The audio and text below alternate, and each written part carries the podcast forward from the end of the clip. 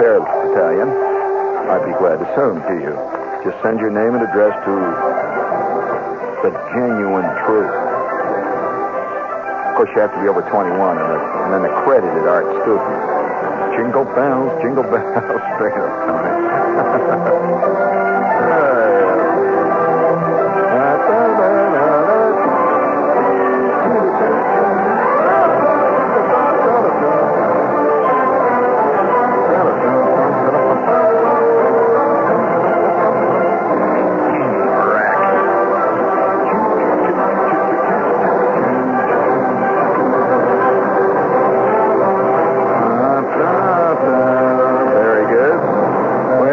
Nutty season. Absolutely. That's one of the things I dig about Christmas time coming up. All the all the innate and deeply hidden total nuttiness of us begins to come out. Right now, at this very minute, there's probably more indescribable, obscene junk that is being packed away in department stores for people to buy. If they were in their right mind, they never buy anything like this. Believe me. In fact, for example, a friend of mine, he bought a foam rubber water hydrant. Now, what do you think it does? Curious what a foam rubber water hydrant does? You know, red water hydrant. Well, you put a bottle of scotch in it. Okay? Put a bottle of scotch in it, and then when you want to, you know, a little nip of scotch, what you do is it's got a little thing on it, and, and you get a wrench with it. And you take the wrench and you put it on top and you move it like that, and it squirts the scotch into your into your waiting glass. Now, isn't that a nice thing to have? And he gave it to a friend of his for Christmas. That poor friend. Well, this is the nutty season. And tonight, as a public service, and I've always felt this, I strongly feel it, I, I will always feel this, that you shall know a society through the games it plays. Not through the books it reads or the movies it watches, but the games it plays. You know that uh, there's a growing uh, field of archaeological, well, archaeology and anthropology, which is connected with the study of games throughout all of recorded history and even before prehistory.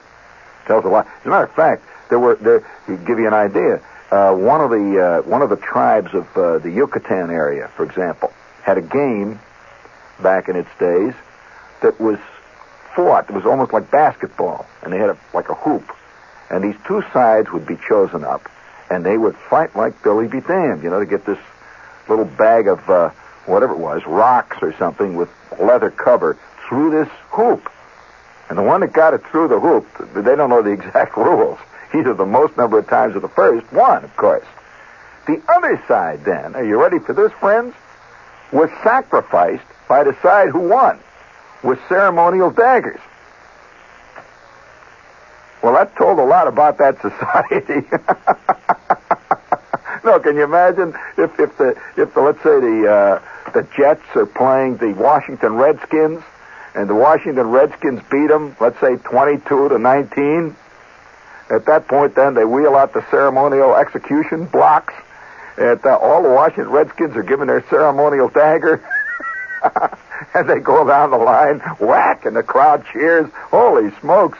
Well, all right. So what about the games? And and every Christmas you really see the games. You know, all millions of games show up, and I'm talking about the games that real, just ordinarily walking around people. Are you? And there's fantastic nuttiness in them. And and the the game urge is a deep-seated urge. Nobody knows exactly what it's about, so don't don't uh, send me your PhD thesis. Nobody has yet been able to discover why man, among all the animals, has the desire to play these goofy games.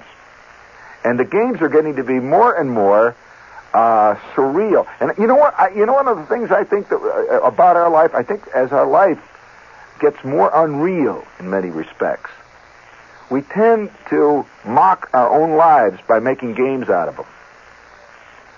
That's why so many satirical movies are out about America so forth. I think it's they're making game of it, even though it's totally untrue. You know, you you, you won't recognize a genuine America in, in a in a in a million films like Peter Fonda, but it's a game. It's a, it's a game, and it's a game that makes you feel good about it. And so, uh, Tony, would you please give me some eternal search for beauty music? Is it connected with that search for beauty, for truth, for meaning, for plot? Bring it up Tony. Yes.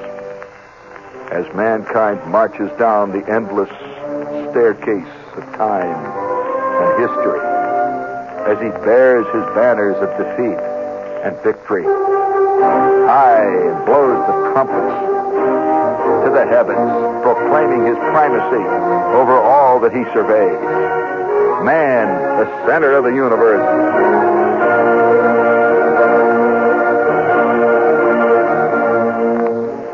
Aren't you glad you could have been born a squirrel, friend? In fact, there are some religions that say if you louse up in this world, you're liable to be born a squirrel the next time around. Some buy it, some don't. But you could have been born a turtle. Turtles are born, you know. You're mankind,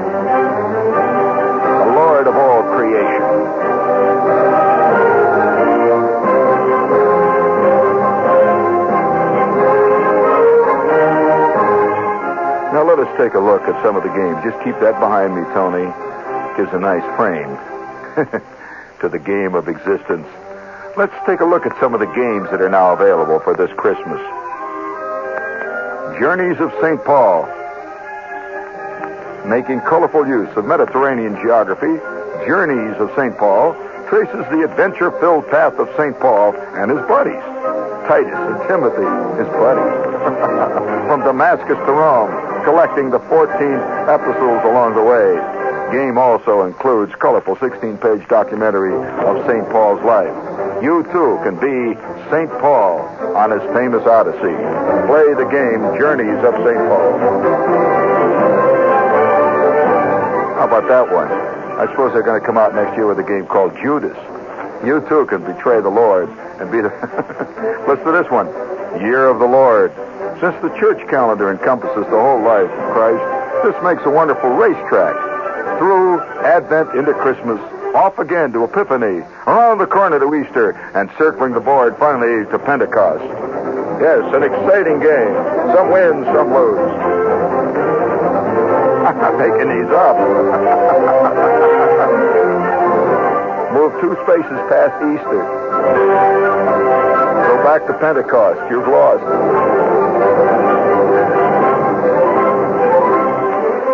Ah, and here are games for those of you who have a deep streak of the predator inside of your makeup. Here's one. This is a kind of a fun game. C&O, B&O, the game of railroading. Authentic game based on the actual combined systems of the Chesapeake and Ohio and Baltimore and Ohio railroads. Players compete against each other, as well as the elements, floods, derailments, collisions, mountain slides, etc., to earn the most revenue. Contains 97 real-life trains. Perfect game for those of you who enjoy train wrecks.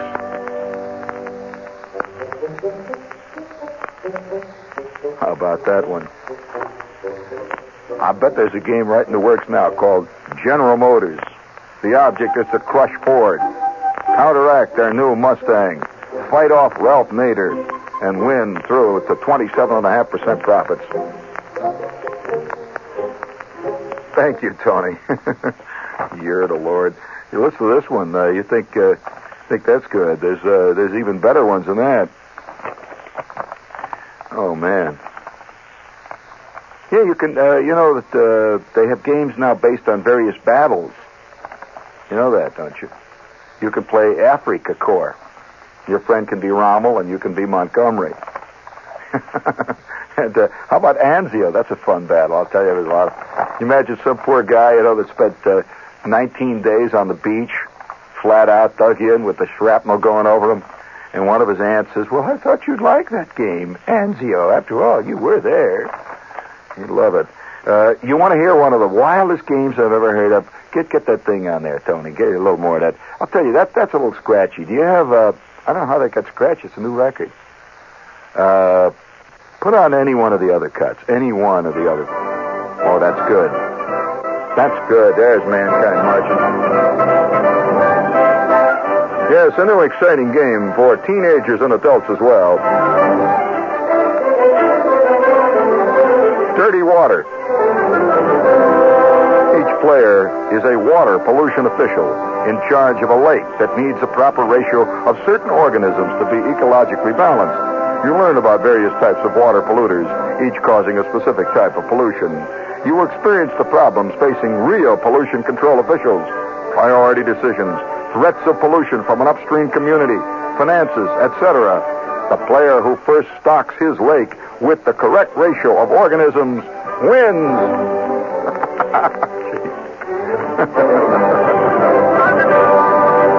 oh, by the way, uh, colorful pieces include algae, weeds, bass, etc. Draw two pieces of algae. Move back to third degree pollution. Or you can play Smog. An exciting game, Smog and other dirty water games acquaint two to four players with many of the complexities and obstacles which an administrator meets in controlling water and air pollution in his community or lake. Smog illustrates the complex problem of air pollution. Each player is termed air quality manager in his city and learns about actual abatement and pollution control techniques. The player who first earns 2,000 management credits is the best manager of a city's resources and wins. Smog includes 19 and a half inch square game board, hundreds of pegs, smoke plumes, rings, outrageous fortune cards, play money, dice, pads, and letters to Ralph Nader. Wait till I come out with a game called Ralph Nader. Investigate the hamburger industry. Now that's that illustrates something. I think one of the major curses of our time. I would hate to be a kid and get a game like that. You know, uh, uh, there's a certain kind of parent who believes everything that a kid does must be, and this is in big quotes, educational. Even play, you know, educational. And I can just see a lot of saying, well, that's a very nice game. Smog, yes, we'll make, we'll make little Charlie very aware of the pollutants. Oh, the poor little kid, you know, his head is, but what he really wants, you know, is a fire truck or something, you know, and he gets a smog. Here's what, how would you like a detergent test kit for Christmas? There it is, right there. Uh, this is WOR, it's speaking pollution, New York. And uh, we're polluting something here, but I don't know quite what. Is there such a thing as electronic pollution? Yes, indeed. Of course, it's all in the ear of the beholder. Well, let's put it this way: it's in the voice coil of the uh, of the detector. George, hit the ding dong there.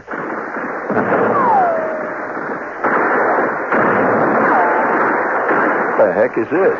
Poverty, ignorance, Oh, I see. Hunger, sadness, loss of self-respect, disease, false idols, hate. These are the reasons why people fight. These are also the reasons why the Peace Corps is in Ghana and India and Colombia and 49 other countries. The job of a Peace Corps volunteer is to give people a chance to develop dignity, to give people a chance to know they can do a job well, to give people a chance to be proud, to give people a chance at a better life, in short, to give people a chance. This is how the Peace Corps works for peace. Would you like to work for peace? You may be qualified. Write the Peace Corps in Washington for an application. Speaking of Christmas, we got old Nat Sherman with us tonight. And if uh, you're scouting around looking for a Christmas gift for your oh, but oh, some some idiotic psychiatrist wrote us a, a letter, very badly scrawled. I, I I don't believe he's a real psychiatrist. He couldn't have. And he's angry about pipes as uh, some kind of, some kind of a sexual fetish, which shows he's got problems. As a matter of fact, I must quote Freud here in this connection, Doctor. Uh, Dr. Freud once, when he, uh, you know, he loved to smoke cigars, and Dr. Freud appeared at a at a uh, meeting of famous psychiatrists who all gathered to honor him, and he's smoking a cigar. And he looked around the crowd. And he says, "Gentlemen, it is wise for you to remember it's also a very good cigar." and uh, I must say the same thing. But however, for those of you who uh, have a have somebody around who uh, is a pipe cuckoo, who enjoys a good pipe, I would like to suggest Nat Sherman at 1400 Broadway. Between 38th and 39th, and they have a fantastic collection of them. And and uh, you can even get your own design down there if you like yours in the you know in the shape of a Con Ed smokestack or something. Uh, you know, so you can celebrate uh, Ecology Day. You can get that. you can. They'll make one for you that way. But this is Nat Sherman. They've been there for a long time, and they're at the corner of 40, or rather at the corner, right, almost at the corner of 38th Street, between 38th and 39th on Broadway, 1400. Old Nat. You know, I, I, I, uh, I, I have found that, that parents, it's just a casual observation, not being the parent type, but I've observed millions, that the parents who buy their kids educational games and stuff like that are rarely people with any sense of humor at all. no sense of humor. In fact, this is generally the, the, the, the hallmark of a crusader. I've never known a crusader yet who could laugh at anything except the other guy once in a while. Never his, you know, his particular crusade in himself is sacrosanct. It's very, very important. Uh, really, a, uh, you know, this is, uh, this is, uh, you just don't laugh at them. In fact, uh, the other night, uh, crusaders come in all shapes. Do you remember the other night I did a, I did a little thing on uh, about union leaders. All I did was was do my impressions of their voices. Oh, I got an angry letter immediately. You know, this guy. Oh, wow. In other words, it's very fine to to uh, to satirize other people. Don't ever satirize me, friend. that's that's uh, forget it. But nevertheless, uh, this this is a, this is I think the educational game psychology, and I if you if you dig that kind of stuff. But you know, it can be carried to unbelievably ridiculous lengths. Do you know what's going on in London? You, did you hear about the big hoopla that's going on in London over the educate quote educational toys? Listen to this one. London. It's going on right this minute, man, and they are really uh, they're really uh, carrying on. The Christmas shopping season is off to a quote revolting and quote obscene start in Britain, or at least that's how the giant controversy going on now over children's horror toys is being described in various public quarters here in London. It all began with the discovery of a human transplant game. How do you like that one? A human transplant game, complete with essential spare body parts. The box top invites youngsters, quote, trade them, collect them, transplant them. You see this kid say, I'll trade you two pancreases for a liver. And it's insane. For a little more than nine cents a kit, parents can buy their kiddies plastic replicas of hearts, eyes, tongues, lips, lungs, fingers, and feet. Thumbs, noses, ears, livers, and teeth are also available. How's that for a cozy little collection to hang with the tinsel on the Christmas tree? Shouted one London newspaper. You haven't heard the rest of it, friends. Are you ready to get sick now? to make the game more interesting and realistic and more educational for the kids, the toy manufacturers covered the severed limbs with blood. This uh, apparently helps children understand the difficulties of amputation. that reminds me of the of the so-called every anything anything you want to sell uh, anything today that that uh, that uh, appeals to the purient. And let's face it, uh, uh, sadism is one of the more purient of our of our uh, deep-seated desires. The desire to see blood and gore is certainly purient. Is anything anything that that, that, that appeals to the purient today and this is one of the great hypocrisies of our time, I find it makes very funny, is always labeled educational.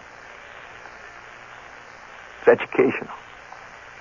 So you go to see this movie, and it's, it's an old-fashioned stag film. You know, these people are rolling around and yelling and hollering on a sack there, and it's very clinical, and it's in full color. It's called educational.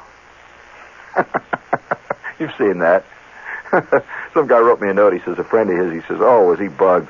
friend of his went to this educational Danish film that turned out to be about algebra. Was he bugged?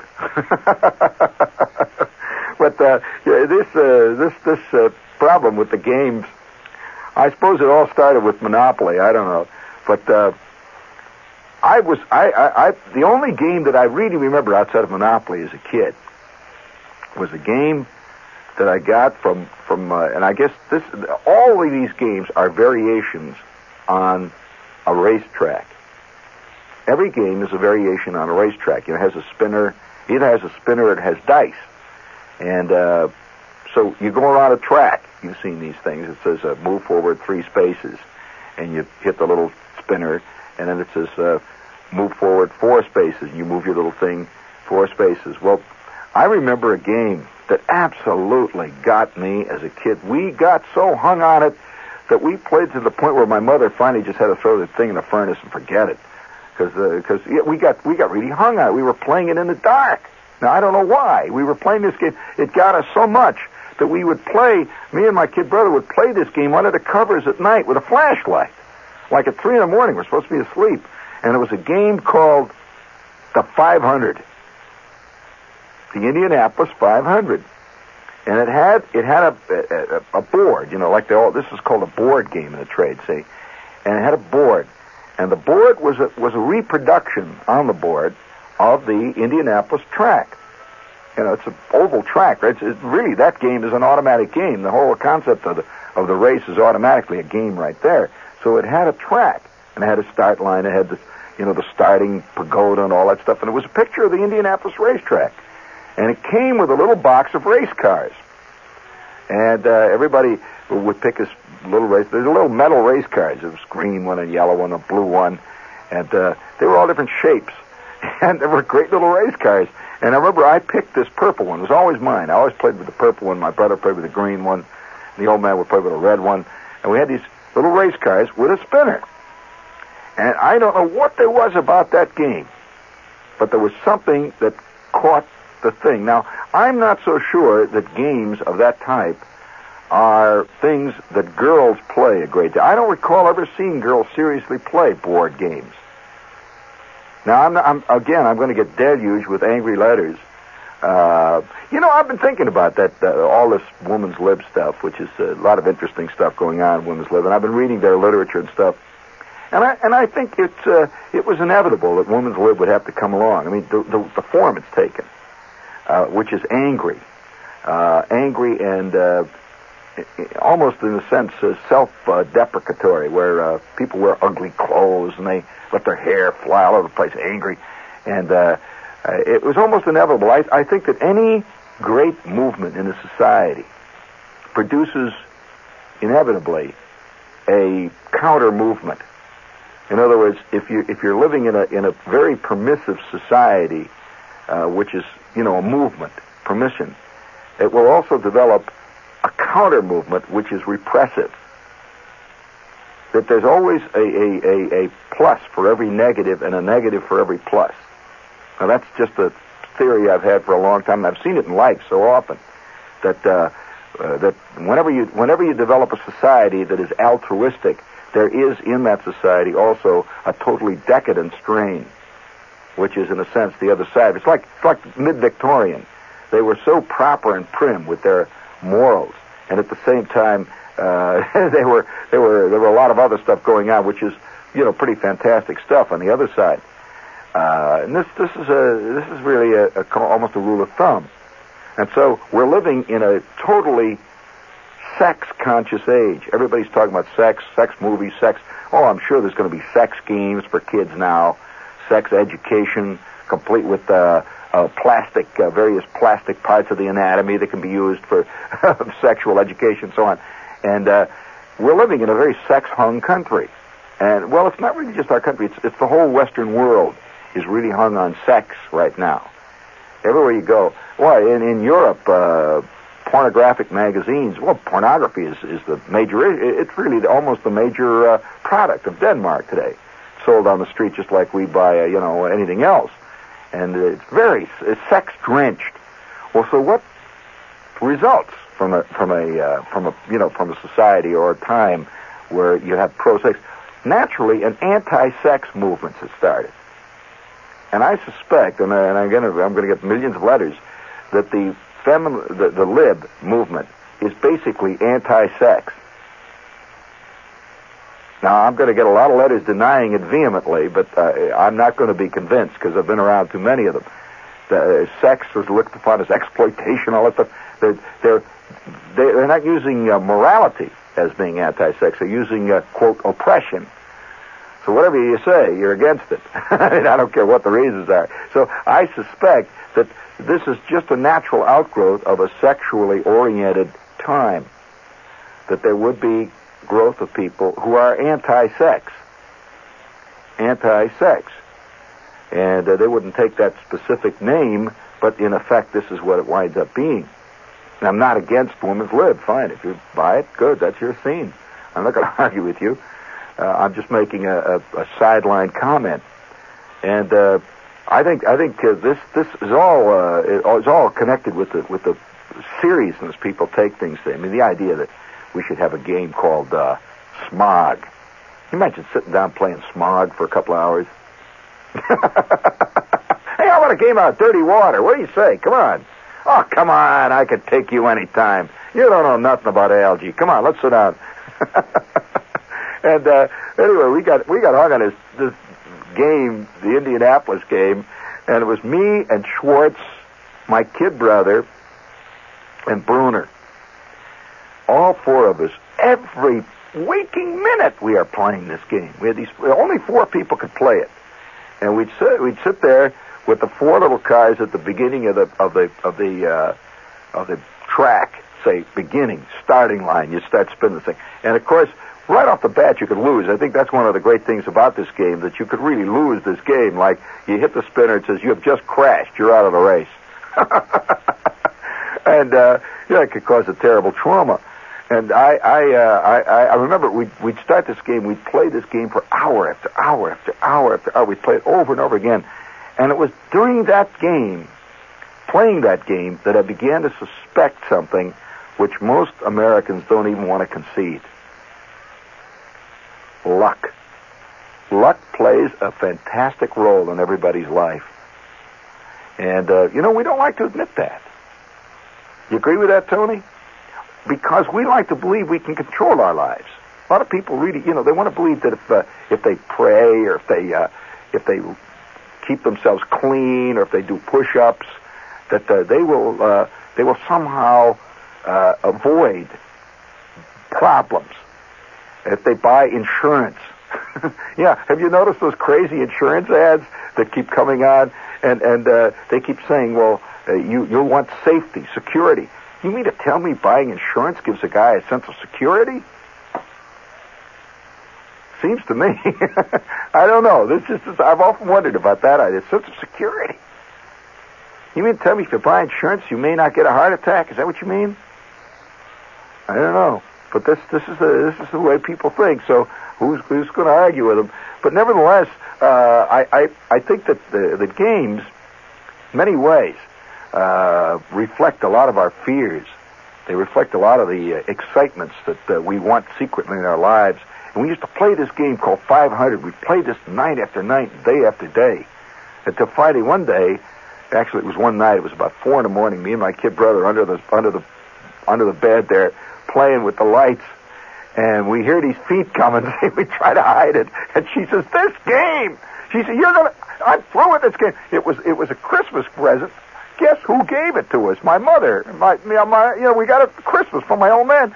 She says, "This game. I've had enough of this." She says, you don't do anything but play this game. She said, you're ruining your eyes, and I'm not going to have you ruin your eyes at 4 o'clock in the morning playing this idiotic game. She says, now you're all through now. I told you, I warned you. And she grabs the game, and down the basement she goes zap into the fire. a lot of yelling. And we forgot it the next day. It's all over. We forgot all about the game. But but these games uh, really really get to you. And I and I know that I'm sure that there's going to be a game uh, come out, uh, and and and they generally now today because there's they're uh, they're nobody plays a game for fun anymore. I mean, just fun. You play a game. You, you learn about water pollution. You learn about uh, conservation of natural resources in playing a game. You take the uh, uh, the Odyssey of Saint Peter. oh boy, that'd be a good one, wouldn't it? And uh, you play that thingy. Well, I, I suspect that there will be before the year's out a game called Woman's Lib. Yes, a game for girls between the ages of 4 and 12. Learn all the wonderful cliches. The heap calumny on your on your local male. and uh, then there will be another one called Gay Liberation. Learn all the in and out. And uh, it's uh, sure you know there's already a game called Vietnam. They call it Nam. Yes, counteract propaganda from North Vietnamese agents. It's all exciting. It's all it's all part of the James Bond syndrome of our time. Everything's a joke and a yard wide. And uh, sure, I'm sure I'm sure that uh, there'll be a game called Black Panther. Yes, made from the selected writings of Eldridge Cleaver. This new exciting game, which is bringing the roses to the cheeks of all liberals everywhere, is a game which two to four can play, complete with uh, complete with uh, little pig statues and the whole bit. But uh, oh, I, I, I can see it. I can see it in the wind, and uh, it's it, you know that that uh, you can now buy yourself. And I did this in my show. It uh, it's getting you know it's getting to the point where you can't make a funny remark without it coming true in the next 12 minutes.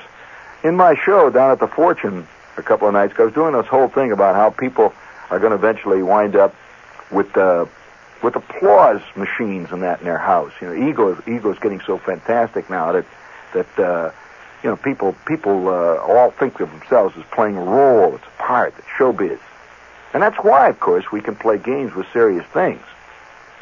That's why we can play game, you know, with things like smog, uh, things like uh, you know that you can buy a game called Auto Wreck.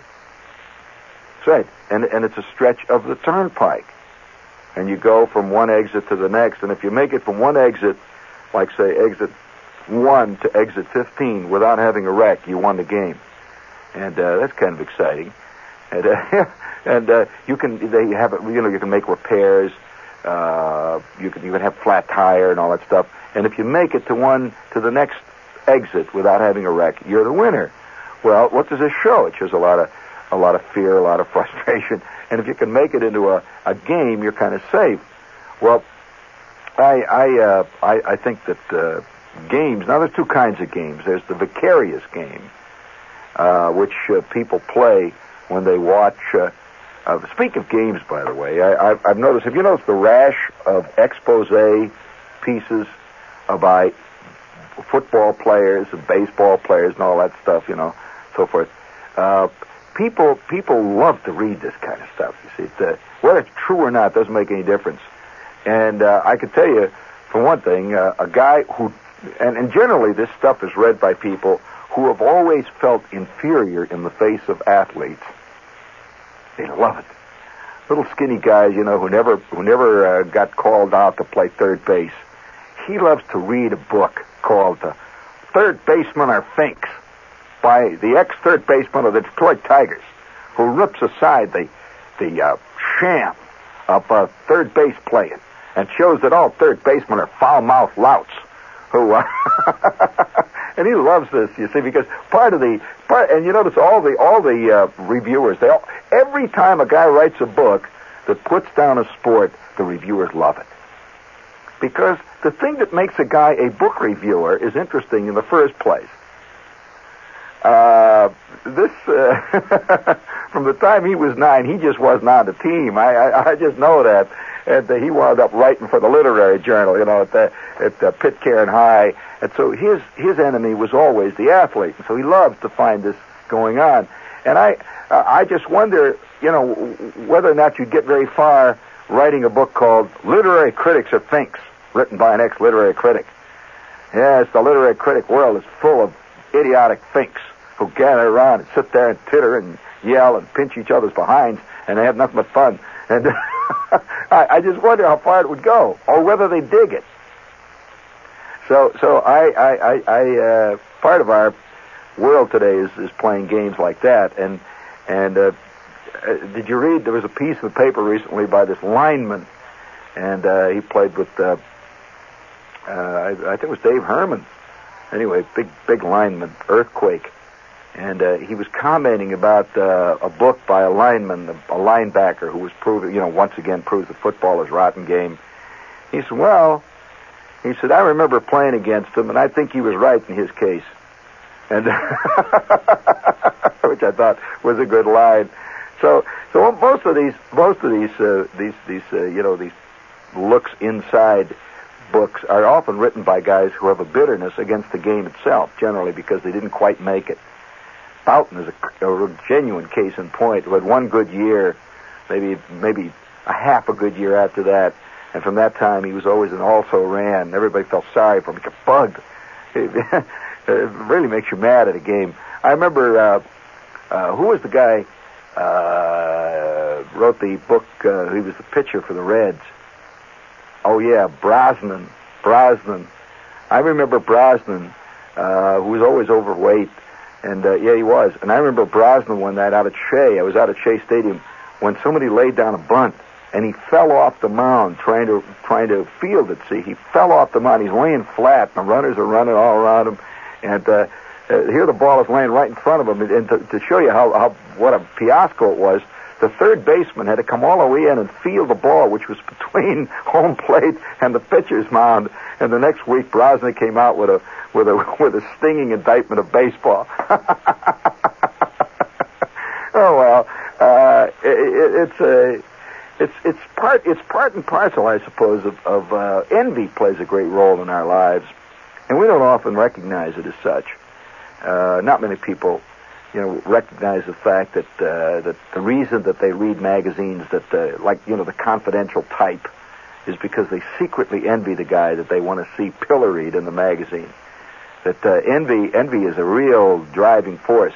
In fact, uh, I, I saw a sad case one day, and it can be it can be really uh, destructive.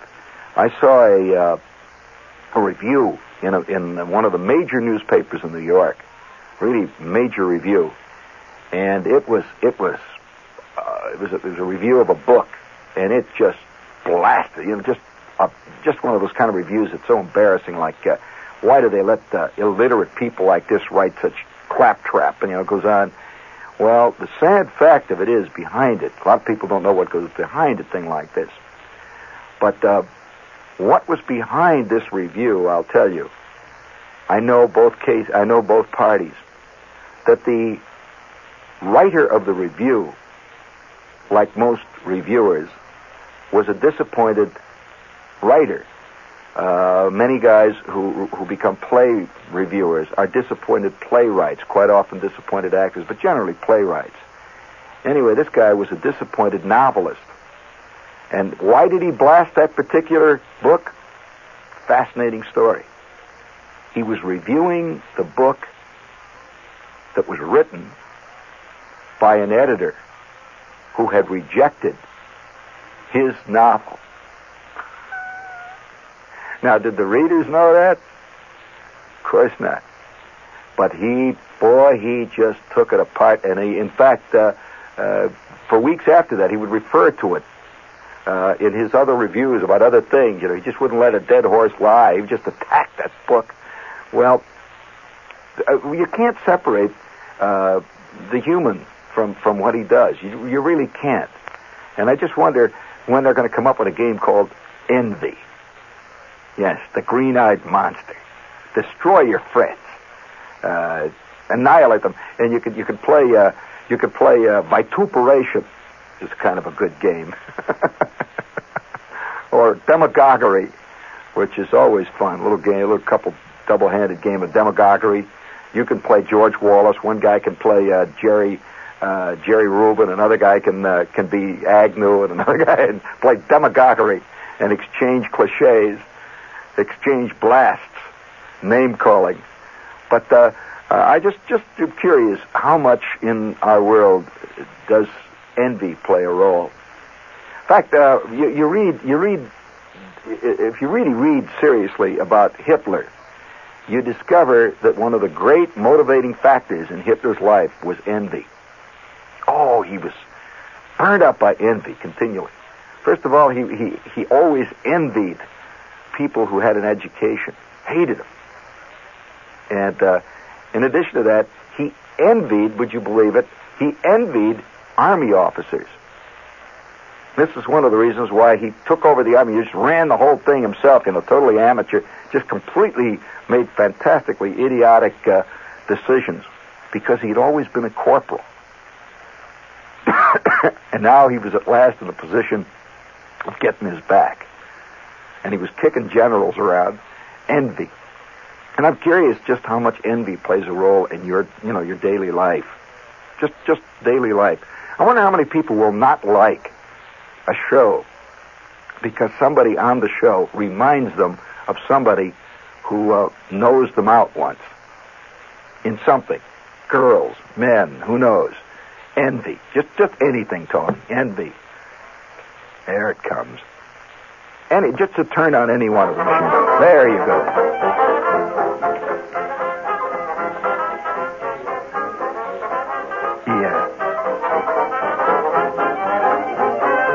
We'll let you out there for a minute. Think about your envy. Ah, ah kill it, Tony. There you go. Very good. Well, see what happened? In fact, you know what my mother used to say when you'd get hoarse? Uh, you notice that I've, I've got a cold. It's pretty obvious. So don't worry about it. It's not your radio. It's my voice. You know what she used to say? She had a great line. Whenever I get hoarse, you, know, you get a cold, you start getting hoarse. And she's hanging over the sink. This is old wives' tale, see? And she's got uh, she's got a Brillo pad in her hand. She's hanging over the sink. And I come in, I'm real hoarse, and hey, Mom, I'll give you a peanut butter sandwich. And she'd say, You know what they say about people who get hoarse like that? I say, No. What do you mean? So, well, you must have been saying bad things. That's that's God's way of treating people who say bad stuff. Yeah.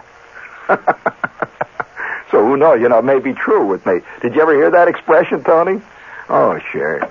God's way of teaching you. Uh, and so I used to work on being hoarse. I'd go around the house once in a while. I'd, I'd needle my mother. I'd constantly needle her that way. Hey, hey, mom. Hey, mom. I was going through my ventriloquist phase at that time, too. I bought this device that said, uh, throw your voice. Uh, learned to, uh, it had a little ad, you know, that showed this kid carrying a, carrying a uh, suitcase on his back. And out of the suitcase was coming this voice that said, help, help, help, let me out. And I was working on that. Uh, you probably wondered whether I was successful or not, right? Who do you think does the Barry Farber show? There's no real Barry Farber, don't you know that? well, one of the greatest ventriloquists I know, though, is fantastic ventriloquist, is uh, Pegeen Fitzgerald. Now, she she really is talented. You know, a lot of people don't know that Peggy plays the Ed part on that show. And, uh, you, you, well, if you didn't know it, you wouldn't see her lips move. You you just have to know it, you know, and watch her carefully. And she really knows how to do it. So, uh, friends, it's uh, not hard. You know, you can get a game called Play Radio. Uh, I'm sure you can. In fact, that's what we're doing here. This is not a real radio station here. We're just been playing radio. We got this game for Christmas five years ago, and you know, we hooked it up, and the damn thing works, and we're having a lot of fun here. So uh, join us tomorrow night, you know, at the same time, and together we'll play radio. Maybe uh, play chicanery, too, while we're at it. Play uh, ad agency. And, uh, you know, you get little plastic martinis and all that stuff, little credit cards. A lot of fun.